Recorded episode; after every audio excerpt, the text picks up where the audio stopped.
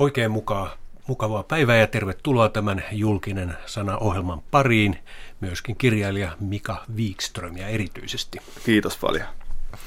No niin, sinä veit minutkin, sanotaan nyt näin ihan lapsuuden ja nuoruuden muistoihin, muistoihin kun luin tätä HIFK Jokerit taistelu Helsingin herruudesta kirjaasi. Eh, siinä kuvataan todellakin se, että miksi jääkiekosta tuli sitten tällainen eräänlainen kansallisurheilu Suomessa.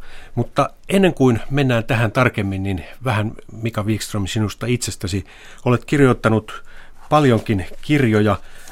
Vuonna 1998 sait kunniakierros nimisestä teoksesta vuoden urheilukirjan maininnan tai kunniakirjan ja sitten on romaanit Vastakarvaan, kuuleeko Beirut ja lukuisia tietokirjoja. Helsinki 1952, Tommi Evilästä pituushyppääjästä.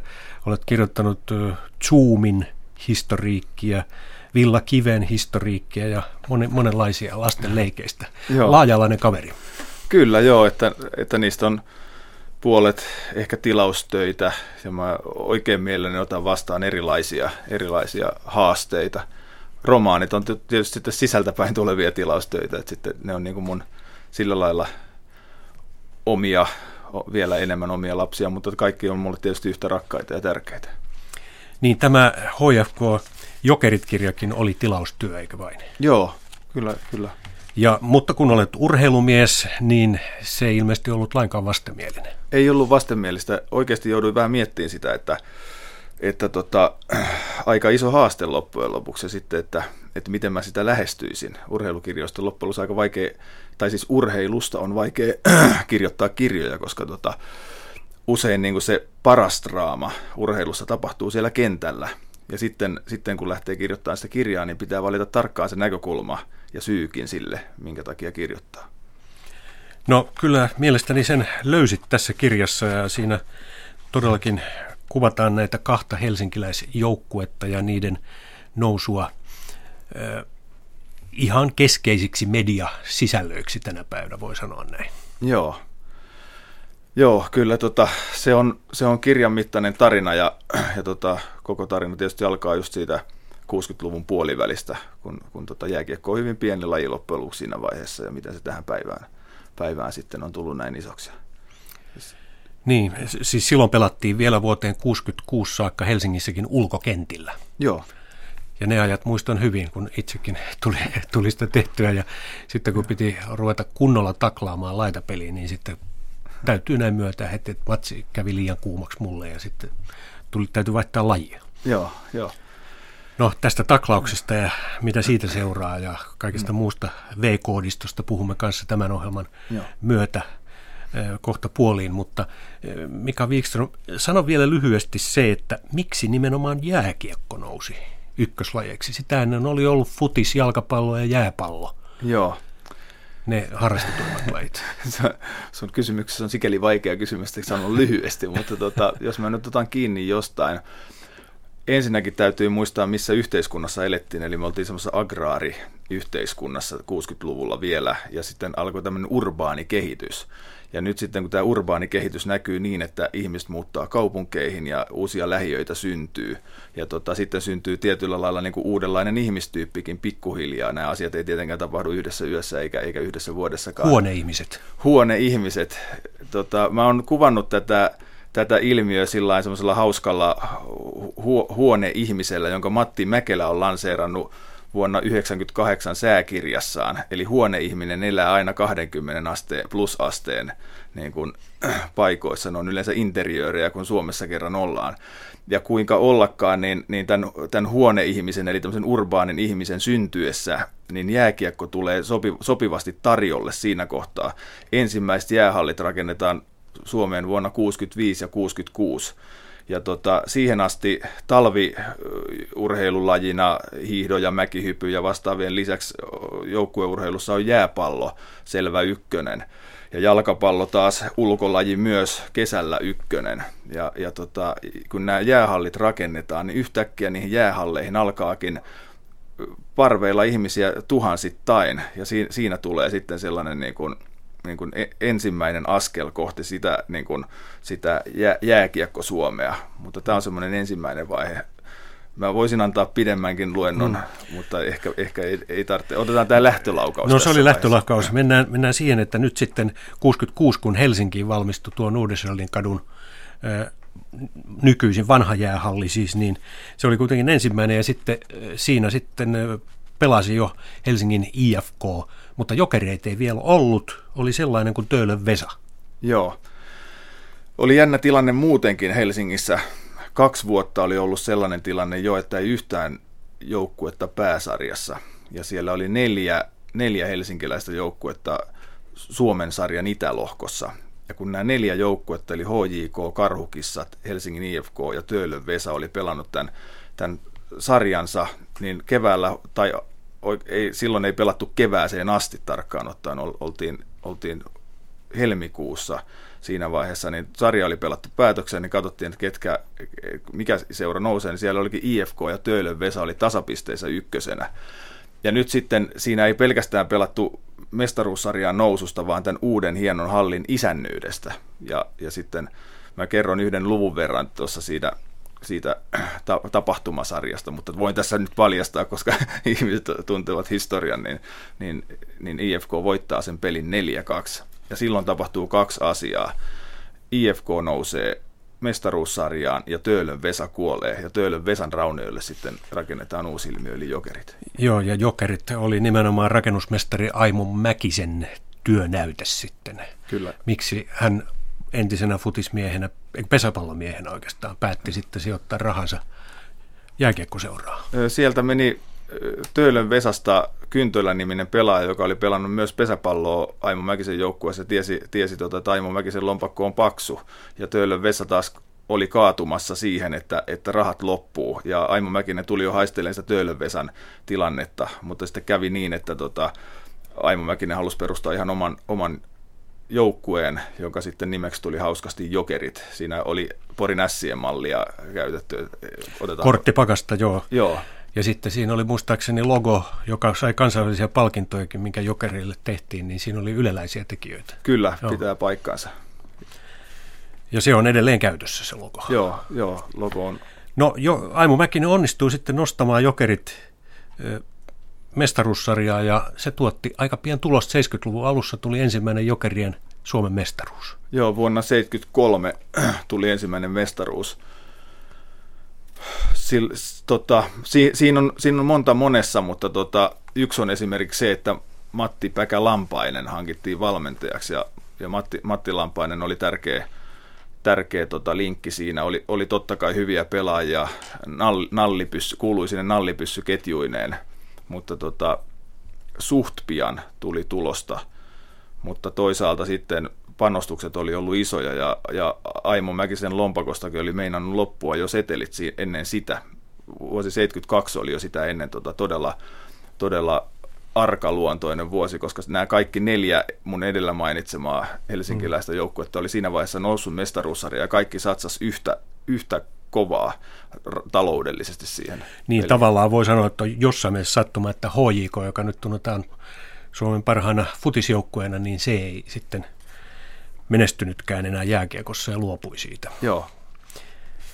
Ja karhukissat myöskin. Mutta tuota, IFK ja Jokerit jäi jäljelle, sitten niitä ryhdyttiin brändäämään.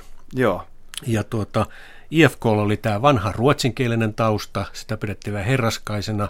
Mitäs muuta siinä oli? Ja Jokerit taas, niin kuin, vaikka se oli vanha Töölön Vesa, niin se, se ankkuroitu tuon Itä-Helsinkiin ja suomenkieliseksi duunarijoukkueeksi? No ensinnäkin jokerit ei voinut oikeastaan ottaa Töölön Vesan identiteettiä, koska Töölön Vesa on yleisseura ja toimii edelleen, että se, vaan se jääkiekkojaosto muuttui jokereiksi ja jokereiden piti keksiä jotain omaa. Ja se oikeastaan sattuman oikusta löytyi se identiteetti sitten Itä-Helsingistä niin, että, että tota, Aimo Mäkinen tuli perustaneeksi tämmöisen juniorisarjan, jota kutsuttiin Kanadasarjaksi. Niin se pelattiin lähinnä, lähinnä Itä-Helsingissä. Ja tota, ja sitten näistä, näistä junnuista vanhempineen alkoi alko sitten kasvaa sellaisia niin kuin oikeita jokeri-ihmisiä. Siellä oli, oli siis kaupunkiin muuttaneita, mutta oli semmoisia perustadilaisiakin. Tämä, tämä kielikysymyskin nousee aika usein mukaan, niin, niin jokereiden kannattajat olivat sitten suomenkielisiä kun taas sitten se töölöläinen kuuluisa IFK-yleisseura, joka pelasi jääkiekkoa ja oli, oli leimallisesti töölöläinen, niin miellettiin sitten ruotsinkieliseksi, vaikka ei, ei IFK-pelaajatkaan aina välttämättä niin ruotsinkielisiä ollut, mutta että se, se tämä identiteettien jako Mutta seurahan oli vanha perustettu jo 1897. Että, niin juuri. Että sillä on pitkät juuret ja historiat, mutta siellä touhusi kaikkein voimakkaammin Jöran Stubb, joka on tunnettu tietysti myös nykyisin Alexander Stubbin isänä, mutta hän oli IFKn isähahmo ennen Frank Muberin aikaa. Jöran Stubb on erittäin tärkeä henkilö IFKn, IFKn jääkiekon yhteydessä, kun puhutaan, ja kun puhutaan tästä brändistä. Jöran Stubb esimerkiksi oli sillain merkittävä mies, että kun hän oli lehtimies taustainen, niin ensimmäisenä, ensimmäisenä seurajohtajana, silloin puhuttiin puheenjohtajista, yhdistyksen puheenjohtajista tai jääkiekkojaoston puheenjohtajista, niin tota, Jöran Stubb oli ensimmäinen, joka osasi ottaa huomioon lehdistön tarpeita esimerkiksi. Alkoi järjest- oli hyvä tapahtumajärjestäjä, alkoi järjestää tämmöisiä toimittajalounaita ja, ja, tota, ja oli, oli siinä niin kuin alusta asti niin kuin, niin kuin hyvänä linkkinä niin kuin lehdistöön päin. Ja täytyy koko ajan muistaa, että jääkiekko ei ollut silloin mikään kovin suuri laji lehdistönkään näkökulmasta. Ja tuossa jo äsken mainitussa IFK Vesan ratkaisuottelussa hän oli ostanut Vesan joukkueen yläpuolelta niin fanikatsomolle liput ja meteli oli sen mukana. Joo, tämä on sellainen legenda, jonka mäkin siinä kerroin ja mietin sitten, että tota, että tota, annaks mä, tuuks mä antaneeksi vähän niin kuin väärää kuvaakin Jöran Stubista siinä, siis siinä mielessä, että, että, että Jöran Stub nyt tuskin oli tämmöinen tota, minkälainen juonittelija, mutta tarina pitää paikkaansa, että sehän oli, oli älykkäästi tota, toimittu, että siihen, siihen Vesan vaihtoaition taakse tota, hankitaankin paljon IFK-faneja, jotka mm. sitten huutaa omille. Mutta Jöran Stub sitten jossain vaiheessa joutuu väistymään Frank Muberin tieltä ja hän toi sitten tämän rymistelykiekoksi mainitun leiman IFKlle. Ja miksi niin tapahtui? Siinä oli tämä Kanadan Kalle kuvioissa. Joo, ja ensinnäkin Jöran Stubb siirtyi siirtyi vaan sen takia, että, että hän meni Suomen jääkiekkoliiton toiminnanjohtajaksi. Ja silloin, silloin tota, silloinen rahastohoitaja Frank Muber siirtyi sitten aika luontevastikin Stubbin, Stubbin paikalle, koska oli ollut koko ajan alusta asti Karl Brewerin näistä kuuluisista ja jäähallin perustamisajoista asti siinä, siinä tota IFK mukana, niin ihan luontevastikin siirtyi sitten, sitten tota uudeksi. Silloin ei taidettu puhua myös vielä, vieläkään toimitusjohtajasta, mutta seurapomoksi. Ja tota, näin se kävi, mutta sitten todellakin tämä, niin kuin voisi tämä nykyajan IFK-brändi, tämä jääkiekko-brändi, niin, niin tota, kun siitä puhutaan, niin se on, se on hyvin pitkälle Frank Muberin aikaansaantia. Ja mainitsin tuon Amerikan Kallen tai Carl Brewerin, joka tuli Kanadasta yhdeksi kaudeksi vain johtamaan tai kapteeniksi ja pelaajaksi, niin hän toi tämän pohjois kiekon sitten Joo. jossa Et, taklataan ja lujaa. Kyllä, Jöran Stubb oli, oli tota, muistaakseni Itävallan jääkiekon MM-kisoissa ja, ja näki omin silmin, että tota, Karl Brewer on, on valtavan hyvä, hyvä puolustaja ja tota, meni, meni henkilökohtaisesti, otti yhteyttä miehen ja pyysi IFK, mutta kesti sitten vuoden ennen kuin Karl Brewer tuli. Ja, ja nimenomaan tähän Karl Brewerin pelitapaan aika paljon sitten niveltyy se, se tuleva IFKn brändi kiekko, mutta Karl Brewerilla se ei kylläkään ollut niin jäähyminuuttien hankkimista pääasiassa, vaan se oli sarjapisteiden hankkimista. Ja jos piti pelata kovaa sarjapisteiden eteen, niin sitten pelattiin. No koko 70-luku, jolloin siis Jokerit voitti yhden Suomen mestaruuden ja IFKkin voitti sitten, oliko niin, että vuosikymmenen lopulla mestaruuden, niin se oli vielä aika viatonta aikaa myös tämän brändin rakentamisen mielessä. Ja ku- kuunnellaan lyhyt pätkä kaudelta 77-78. Raimo Häyrinen haastattelee suurta jääkiekkovaikuttajaa myöhempinä vuosina Kalaruo Kummolaa. Jääkiekon SM-liiga alkaa. Liigan toimitusjohtaja Kalervo Kummola, mitkä ovat tällaiset liigan tavoitteet tälle kaudelle? Paljon, paljon hyviä ja vauhdikkaita otteluita. Toivon, että yhdenkään ottelun jälkeen ei yleisön tarvitsemme lähteä tyytymättömänä pois. Ja paljon yleisöä tietysti. Meidän odotuksemme on, että 900 000 katsojaa menee poikki tällä kaudella. Ja mikä on liiga-avaus? Huomenna sunnuntaina Helsingissä pelataan ottelu Jokerit Rauman Lukko. Turussa aloittavat TPS ja Ilves. Tampereella KV IFK. Oulussa sarjatulokas Kärpät kohtaa viime vuoden mestarin Tapparan. Porissa pelaavat Ässät ja Kiekko Reipas. Tämän lisäksi ihan huomenna alkaa myöskin ensimmäinen divisiona täysillä ottelumäärillä.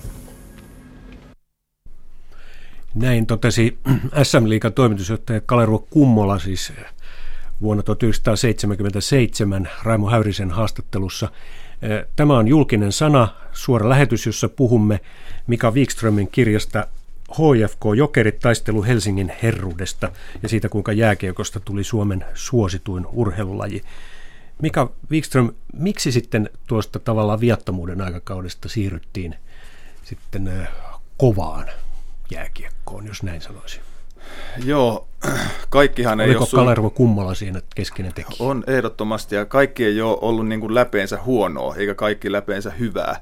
Mutta yksi semmoinen selvä, selvä muutos on, on vuosi 75, kun jääkiekko eriyttää Jääkiekkoliiton ja liigatoiminnan. Perustetaan Liiga Oy ja silloin, silloin siirrytään niin kuin askel kaupallisuuteen ja toisaalta avoimempaan talouteen.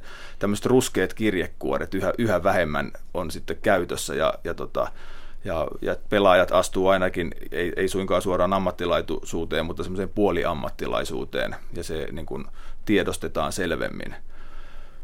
Siitä sitten mennään ehkä seuraava semmoinen selvä, selvä askel sitten niin kuin tähän vi, viattomuuden ajan menetykseen, jos tätä voi näin sanoa, niin kuin, niin kuin sä, sä käytit, niin, tota, niin 90-luvun puolivälissä on semmoinen selvä, selvä tota, seuraava pykälä, milloin oikeastaan mun mielestä sitten tullaan niin kuin näihin kysymyksiin, että, että tota, että missä, missä se jääkiekko siellä menee ja, ja miten, miten tota seurat jaksaa ja miten fanit jaksaa ja, ja minkä takia siitä tulee yhä enemmän viihdeteollisuutta ja, ja tota viihdebisnestä.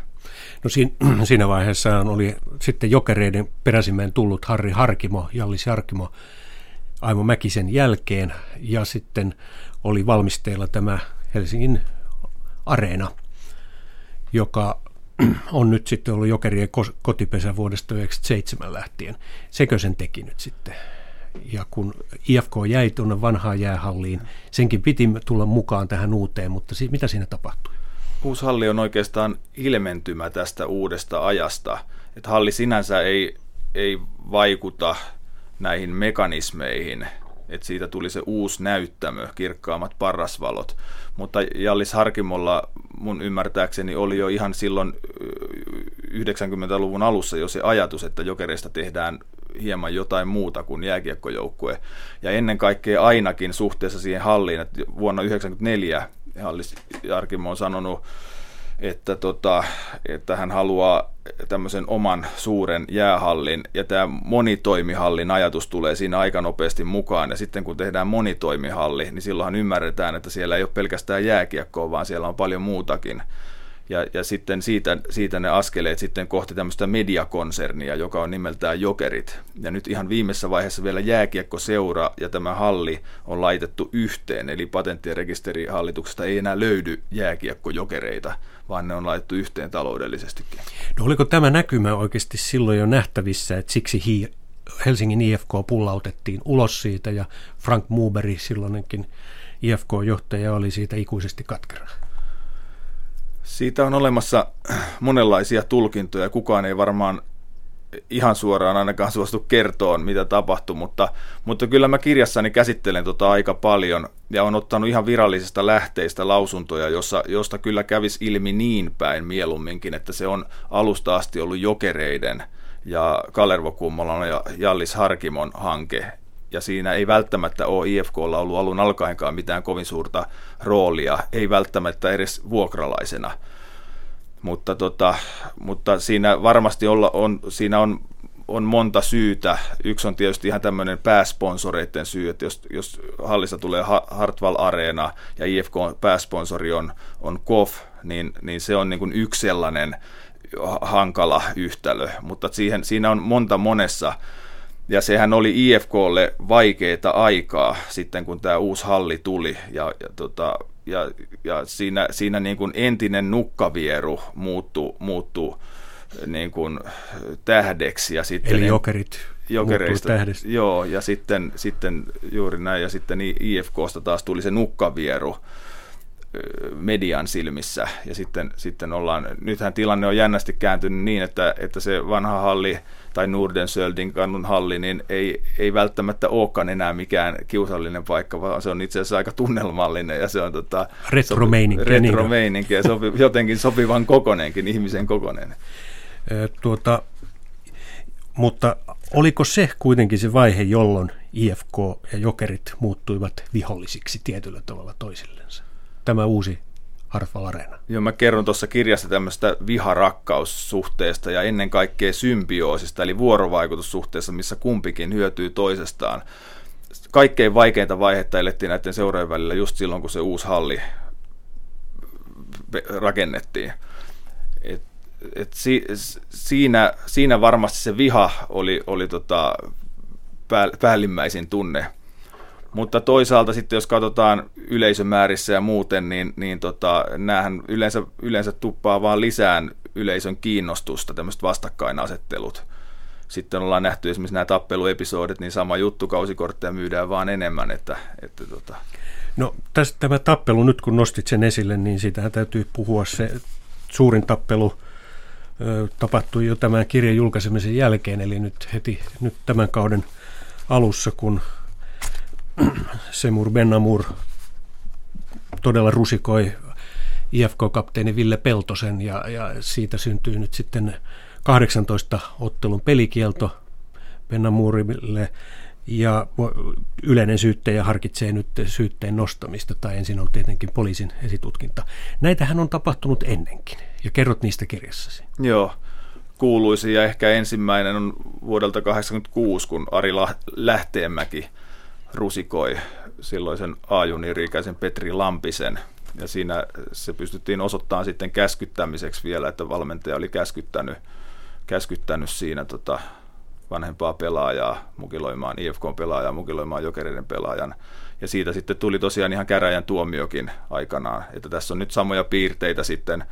Käskytystä ei ole vielä, vielä pystytty toteen näyttää, mutta, mutta siltähän se nyt ainakin mun silmissä näyttää, jos, jos keskellä kaukaloa kiekotonta miestä ensin selkään, selkään poikittaisella mailla ja sitten hakataan jäätä vasten tajuttomaksi, niin, niin tuskin se nyt keksi ylivoima pelaaja tehdä näin alivoimalla pelaavalle yhdelle pelaajalle. Eh, no Mika Wikström, onko nyt niin, että tämä, mitä kutsut V-koodiksi, niin onko se tullut tähän jääkiekkoon eh, sen vuoksi, että tämä on viihteellistynyt, medioitunut ja mitä vielä? Joo, tätä, tätä koko kuvioa mä käsittelenkin yhden luvun verran tuossa kirjassa. Ja sen ku, kuvan mä oon sitten itse saanut omien tutkimustenikin kautta, ja niin mä, niin mä sen myös kirjoitan, että että tosiasiassa se, että kun puolustetaan jotain V-koodia tai näitä tappeluja, niin tosiasiassa puolust- ei puolusteta sitä, mikä lajiin oikeasti kuuluu, vaan sitä, mikä lajiin on tullut, eli tämä viihdebisnespuoli. Nämä niin mallit, onko, onko tämä V-koodi siis viihde, viihdekoodi? V, V-koodi on sillä tässä pitäisi ehkä erottaa muutama asia, mutta V-koodi kuuluu siihen kuitenkin. V-koodihan on väkivaltakoodi. Hmm. Se on semmoinen tota, se on semmoinen kostoon perustuva, perustuva tota, koodisto, jossa, jossa pelaajat ja valmentajat ajattelee niin, että meidän ei tarvitse jäädä odottelemaan tuomioita myöhempään ajankohtaan, ei edes erotuomarin tuomioita, vaan, vaan jos joku on taklannut toista toisen mielestä rumasti, niin se voi, toinen voi mennä kostaan siitä. Ja se on tätä V-koodistoa, että tavallaan haetaan jotain rehtiä peliä. Mutta mä en oikein usko siihen selitykseen. Mä haluaisin katsoa kauemmaksi esimerkiksi ihan NHL, milloin tappelut alkoi 20-30-luvulla. Kun NHL on alkanut vuonna 17, niin se on ammattilaissarja ollut. Ja siellähän nimenomaan niin kun sitä on alusta asti tehty yleisön yleisön ehdoilla, yleisön, vi, yleisön viihtymiseksi. Ja Yhdysvalloissa on myös tällainen niin kuin ammattipaini, show, show-tappeluperinne ja näin, että, siellä, että se koko maailma oli siellä niin erilainen, ja sitten, sitten se, se kaikki, mitä sieltä, siellä on tapahtunut, niin Suomessa jostain syystä lähdettiin tätä tätä Pohjois-Amerikkaa muutenkin ihailee. Niin kuin, siinä on tämä Carl Brewerin ja sitten Ilveksessä oli Len Lunde valmentaja, hän, hänkin onnistui saamaan Suomen mestaruuden. Ja nämä kaikki on vaikuttanut osaltaan siihen, että Suomi on lähtenyt sen pohjoisamerikkalaiseen niin kuin, tota, perinteeseen mukaan, joka ei ole kuitenkaan ollenkaan suomalaista, eikä se ole eurooppalaista. Euroopassa muualla pelattiin taitokiekkoa ja viihdytettiin yleisöä sillä taitokiekolla. Ja meillä on sitten lähdetty tähän, että, että tota, esimerkiksi nämä tappelut on niin kuin otettu mukaan muka ku, lajiin kuuluvana ilmiönä. Ja mun silmissäni se ei sitä ole. Kuunnellaan, mitä urheiluministeri Paavo Arhimäki sanoi Marjukka Talvitielle heti kohta tuon viimeisimmän tappelu Nujakan jäljiltä. Tukia, jota annetaan liitoille, annetaan urheilulle, niin siihen on sisällytetty tämmöinen ää, niin kuin reilu peli, joka sisältää dopingin vastaisen työn. Ää, tiedetään, että meillä on ollut ongelmia esimerkiksi näiden pelitulosten järjestelyssä. Nämä on molemmat kansainvälisiä ongelmia ja myös tämmöinen niin kuin eettisyys. Ja näitä, nämä niin kuin vaikuttaa siihen, että esimerkiksi lajiliittojen tukeen, että jos nämä ei, nämä ei ole kunnossa, niin silloin lajiliittojen tuki, tuki tota noin, se vaikuttaa siihen. Niin, tälle vuodelle Jääkiekkoliitolle on myönnetty valtion apua vajat puolitoista miljoonaa euroa. Näitä siis voitaisiin pienentää väkivaltaisuuksien vuoksi. No, tietysti pitää muistaa, että SM-liiga on ammattiurheilua, SM-liigan joukkueet on osakeyhtiöitä ja ministeriö ei tue, tue niin kuin tällä valtion avulla tätä toimintaa, vaan junioritoimintaa. Pitää myös muistaa se toinen puoli, että, että se, että jos ammattiurheilussa tapahtuu ylilyöntejä, niin pannaanko siitä juniorijääkiekkoja kärsimään. Että se ei ole niin yksinkertainen ajatus, että, että otetaan jääkiekkoliiton tuet pois, koska ammattiurheilussa SM-liigassa tapahtuu jotain. Silloin voidaan mennä ojasta allikkoon myös. Mutta totta kai se vaikuttaa, että jos jääkiekkoliitto ei puutu näihin näihin, niin silloin sen pitää myös vaikuttaa. Mutta nyt on ainakin tässä keskustelussa niin selvä sanaisesti sanottu, että nyt tämä pitää loppua tällaisen. Ymmärtääkseni kannatatte itse jokereita. Millaisia ajatuksia joukkojen tämä peli aiheutti teissä? No mä olin itse paralympialaisia seuraamassa, että mä en oikeastaan se keskustelu kauhean paljon seurannut ja kannatan jokereita, mutta aika vähän mä tänä päivänä käyn katsomassa pelejä, että se on muuttunut siitä, kun oli neljä paikallisottelua ja, ja playoffeihin oli kova kilpailu, että et koko se laji on muuttunut, että musta se, niin kuin näin kun on pitkään sitä seurannut, niin se on ollut vuosien kehityksen tulos IFK ja Jokereiden välillä ollut, ollut ja se ei ollut vain, pitää nähdä, että siinä oli kaksi osapuolta, että vaikka se sitten niin kuin tähän Semir Bennamurin ää, taklaukseen ja tappeluun niin kuin se huipentui, niin siinä on paljon ollut jo vuosien ajan kytenyt ja ollut tämmöisiä yhteenottoja. Totesi urheiluministeri Paavo Arhinmäki. Nyt Mika Wikström jutellaan tämä julkinen sana ohjelman loppupuoli tästä median roolista tähän jääkiekon julkisuuteen ja julkiskuvaan. Olet paljon tässä kirjassa CFK Jokerit taistelu Helsingin herruudesta siterannut mediaa, olet lukenut sitä ahkerasti tätä varten, niin miten sinä sen näet? Onko media jollakin lailla ollut työntämässä jääkiekkoa juuri tähän suuntaan, mistä nyt äskenkin puhuttiin? Se on pitkän kehityksen tulos niin kuin aikaisemmin todettiin, niin 60-luvun puolivälissä, jolloin, jolloin tämä ensimmäinen buumi alkaa, niin jääkiekko on aika pienessä roolissa vielä urheilusivuillakin.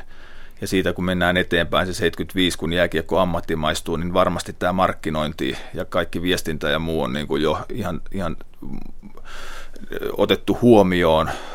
Voisi sanoa samalla tavalla kuin IFKssa oli otettu huomioon alun alkaen Jöran Stubin ansiosta – siitä sitten eteenpäin pikkuhiljaa alkaa niin kuin median kiinnostus yhä enemmän lisääntyä jääkiekkoa kohtaan, mutta että kyllä joskus 70-luvun lopulla vielä, niin, niin jääkiekko on kuitenkin aika semmoinen viaton tekijä kaikin puolin, puolin ehkä niin kuin mediasta päin katsottunakin.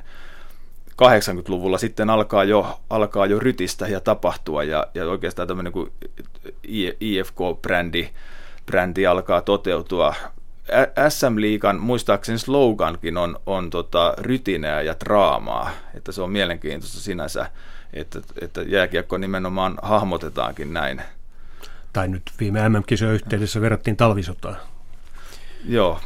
Että tämän tyyppisiä rinnastuksia on paljon, mutta eh, voiko sanoa sitten, kun Harri Harkimo, Jallis Harkimo tuli 90-luvulla mukaan ja hän osaa median erittäin hyvin paljon esiintyy siellä, niin toiko se sitten jotenkin kokonaan uuden vaihteen? Harkimon merkitys on käänteen tekevä. Pitää muistaa, että Jöran Stubb, mutta myös siis Frank Muber osasi hyvin kyllä varmasti mediaa käsitellä. Mutta tota, Harkimon tulo on sitten sillain ihan, ihan jotain uutta, että Harkimo tämmöisenä markkinoinnin ammattilaisena tajuaa heti, että, että mihin hän alkaa kiekkoilijoitaan koulia, että valmentajat koulii pelaamiseen, mutta hän ja, ja hänen, hänen palkkaamat markkinointi-ihmiset alkaa koulia pelaajia media, median kohtaamista varten.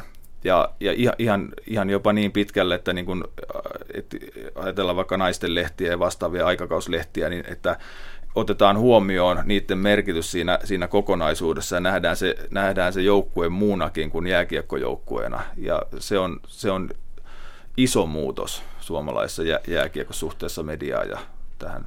No jossain vaiheessa viittaatkin siihen, että kun silloin kun Suome tuli maailmanmestaruuskisoista ja nähtiin näitä surullisemman kuuluisia ilmaveivejä ja tämän tyyppistä ja juhlintaa kauppatorilla, niin viittaat siihen, että se oli se edellinen sukupolvi itse asiassa, joka vähän töppäili siinä ja nämä nuoremmat Mikael Granlundin ikäiset, niin ne on, he ovat saaneet jo hyvän mediakoulutuksen. Joo, tässä, tässä tosiaan tässä jääkiekon MM-kultahumussa, niin, niin tosiaan eniten kai töppäili tosiaankin nämä joukkueen johdossa olevat entiset pelaajat, jotka ehkä on, on tottuneempia siihen vanhaan kulttuuriin, mutta sitten nämä nuoremmat pelaajat, pois lukien ehkä ihan yhtä tai kahta, niin, niin olikin sitten tota, oli, oli pois siitä, siitä, tota, siitä julkisuudesta ja käyttäytyi, käyttäytyi hyvin, eli on, on jo kasvatettu siihen, siihen mm. median kanssa toimimiseen. Siis toisaalta käyttäytyy hyvin, on kasvatettu median koulutukseen, mutta toisaalta onko sitten kasvatettu myös tähän V-koodiin? Eli tuomaan sitä kautta sitä viihdettä, rajua viihdettä. Joo, ja meinasin vielä sanoa tuohon, tai tähän ajatteluun, että, että onko myös kasvatettu ulos tavallaan jossain mielessä, että on tehty sellaisia värittömiä, hajuttomia, mauttomia, että se on tietysti se hinta, mikä siitä maksetaan, että kaikki pelaajat vastaa samalla tavalla kysymyksiä, kun kuitenkin niitä persoonia aina haluttaisiin, niin sitten, sitten se, se persoonan kärki katkaistaan siinä samalla, mutta kyllä mä mieluummin valitsisin tämän nykyisen linjan, varsinkin näiden nuorten pelaajien, yhä nuorempien pelaajien tähden, että on, on heillekin parempi, että ne osaa käyttäytyä julkisuudessa. Mutta onko se nyt niin sitten, että se vaan purskahtaa joskus yli vai onko siellä oikeasti tätä käskyttämistä ja miten se korreloi tai miten se niin kuin, vaikuttaa sitten tähän bisnespuoleen? Joo, no tota, mä oon niin nimenomaan sitä mieltä, että nämä käskyttämiset ja tappelut ja tämä ryminä ja räiske, joka ei nyt ole sitä taklauspeliä, se taklauspeli riittäisi mun kaltaisille ihmisille oikein hyvin, mutta, mutta mä oon sitä mieltä, että... et pidä itseäsi kukkahattu setänä. No en, en varmasti, että mä oon koko ikäni kanssa urheillut ja pelannut kaikkia lajeja, että okei, en mä oon mikään varmaan fyysisimpiä pelaajia ollut missään lajissa ikinä käsipallossakaan, kun on pelannut, mutta, mutta siitä huolimatta, että kyllä mä tiedän niin kuin pelin sisäiset koodit varsin hyvin ja mä tiedän, tiedän miltä tuntuu, kun taklataan oikein huolellisesti ja se, ja se tuntuu jopa joskus hyvältä, kun tulee, niin kuin, tulee puhdas taklaus ja varsinkin futiksa, kun taklataan ylävartaloa. Jos potkastaan jaloille, niin se on, se on, tota, se on mahdollisimman ikävää. No niin, mun mielestäni nämä tappelut kaikkineen kuuluu enemmänkin siihen viihdebisnekseen. Et siitä on kysymys, että siellä katsomossa on todennäköisesti osa yleisöstä, jotka tulee katsoa pelkkää jääkiekkoa, osa yleisöstä, jotka tulee katsoa jääkiekkoa ja niitä tappeluita, ja osa yleisöstä, joka tulee katsoa vain tappeluita. Ja voi olla näin, että pelätään, että nämä vain tappeluita katsomaan tulevat esimerkiksi poistuisi sieltä, mutta ketä tulisi tilalle? Lapsiperheitä, me uskalla väittää, että nykyisin jääkiekko katsomaan tulisi lapsiperheitä heidän tilalle, jotka tulee katsoa vain pelkkiä tappeluita. No tämähän oli perustelu myös Helsingin Sanomien vastaavalla päätoimittajalla Mikael Pentikäisellä, kun hän tuon Ben Amorin ja Ville Peltosen taklauksen jälkeen, tai tappelun jälkeen, niin ilmoitti, että Helsingin Sanomat ei sponsoroi ensi kaudella sitten enää jokereita. Eli tässä meni ilmeisesti nyt sitten joku raja mediankin puolella, ainakin Suomen suurimman päivälehden Joo. moraalin puolella. Ilmeisesti tosiaan, että se oli, se oli aika tiukka päätös miten se tulee vaikuttamaan tulevaisuuteen?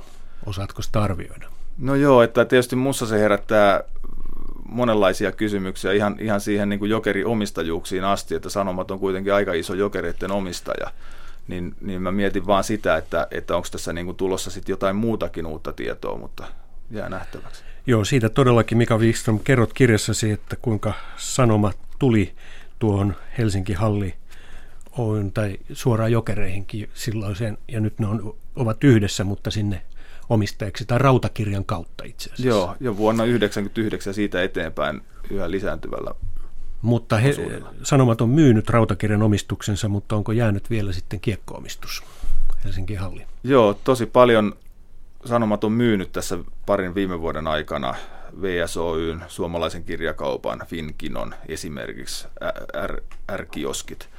Mutta että se jääkiekkojokerit on, on silti jäänyt. Ja tässä on tietysti se on, se on mielenkiintoisinta, että jääkiekkojokerit on näistä se ainut mun käsittääkseni, joka on tuottanut koko ajan tappioa. Ja nämä muut on tuottanut sitten tulosta.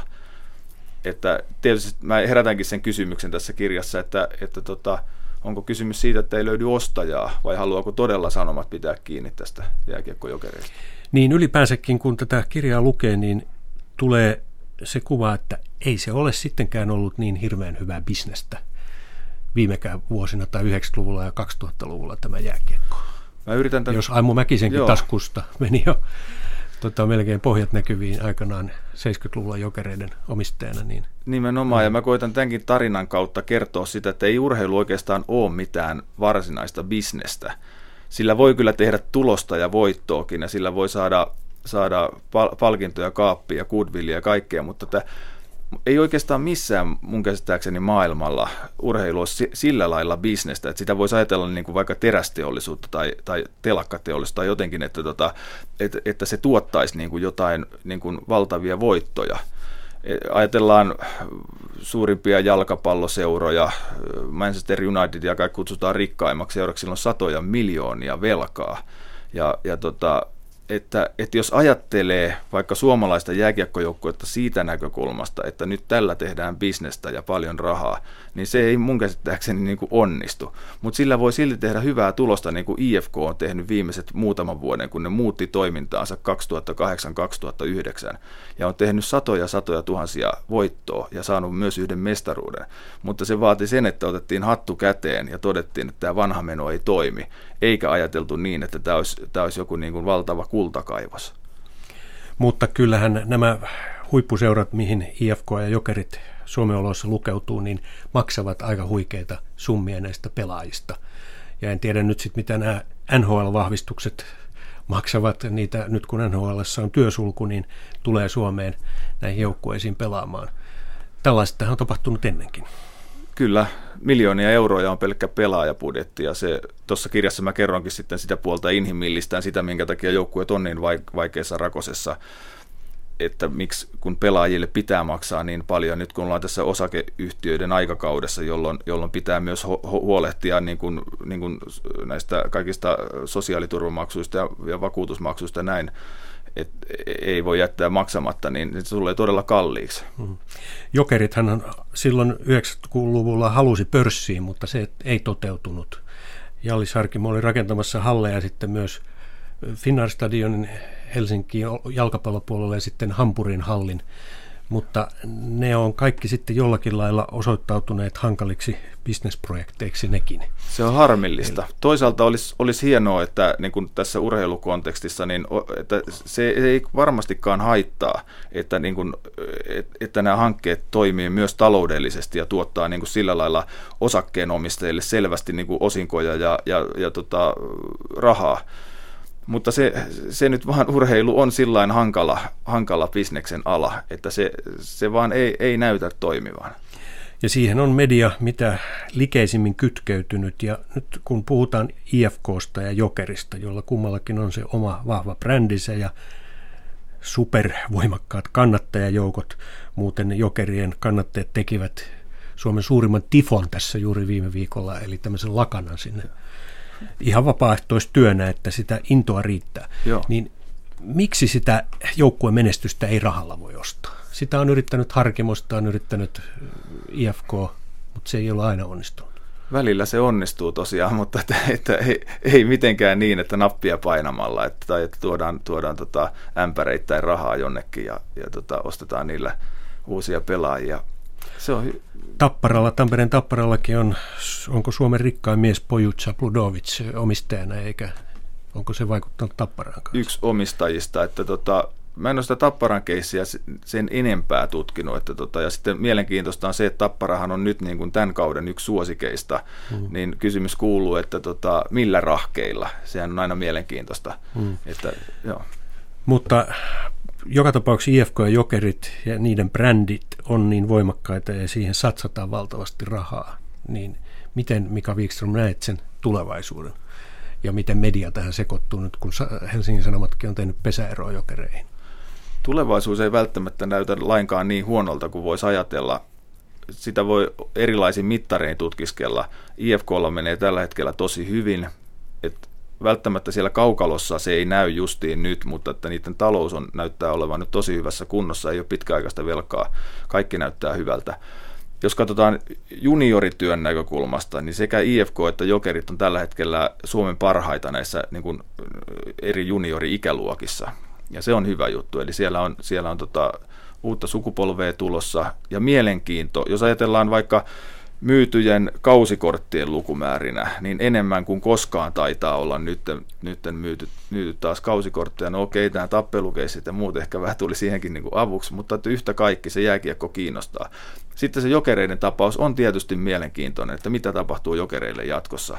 Että sellaista velkataakkaa ei voi enää kasvattaa. Mä en edes tiedä, mikä se velka, velkataakka on, ja sitten toisaalta sitä tappiotaakkaa vuosivuodelta, mm. miljoona tappiota, niin ei vaan voi jatkua.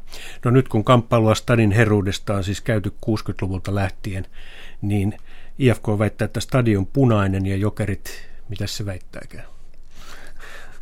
Että, no, että jokerit voittaa joka tapauksessa, mutta eh, miten ne puntit nyt tällä hetkellä on? Kumpi on niin kuin, saavuttanut enemmän menestystä? No tota, nehän on mestaruuksilla mitaten, ne on tota, liikuttavankin lähellä toisiaan ja, ja tota, eh, muistaakseni niin, että kun otetaan SM-sarjan kaikki mestaruudet mukaan, niin 7-6 IFKlle ja jos otetaan vain SM-liiga-ajan mestaruudet, niin 5-4 jokereille. Ja sitten taas kun katsotaan kautta aikaan IFK, IFK-jokerit otteluita, mulla on tuolla tilastoosuus, josta ne voi mm. sitten kirjastakin ihan tarkistaa, mutta se oli, ne oli muistaakseni niin, että 94 kertaa on voittanut IFK 91 kertaa jokerit, eli ne on niin kuin historiallisestikin mennään hyvin tasaisesti. Puntit on tasan ja siksi varmaan median mielenkiintoakin riittää ja faneille paljon kannatettavaa ja huudettavaa, mutta eh, V-koodista sinä toivot, Mika, päästävän eroon, niinkö se on? Kyllä se vaan näin on, että tota, luotetaan tuomareihin ja luotetaan, luotetaan tota erotuomaritarkkailijoihin ja ennen kaikkea nyt kysymys on pelaajien keskinäistä kunnioittamisesta. Pelaajien täytyisi kunnioittaa toisiaan paljon nykyistä enemmän.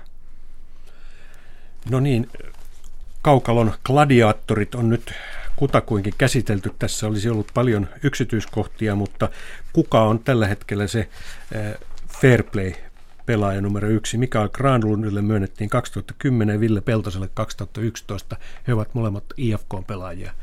Eh, luuletko, että tämä suunta jatkuu? Sekin Rymistely muuten, kiekosta fair play. Niin, sekin on yksi indikaattori siinä, miten IFK on muuttanut sitä, sitä pelitapaansa. Mutta tulevaisuus näyttää, ketkä on niitä fair play-pelaajia esimerkiksi tällä kaudella. Kiitoksia tästä haastattelusta ja julkinen sana jälleen viikon kuluttua toisin aiheen. Kiitos.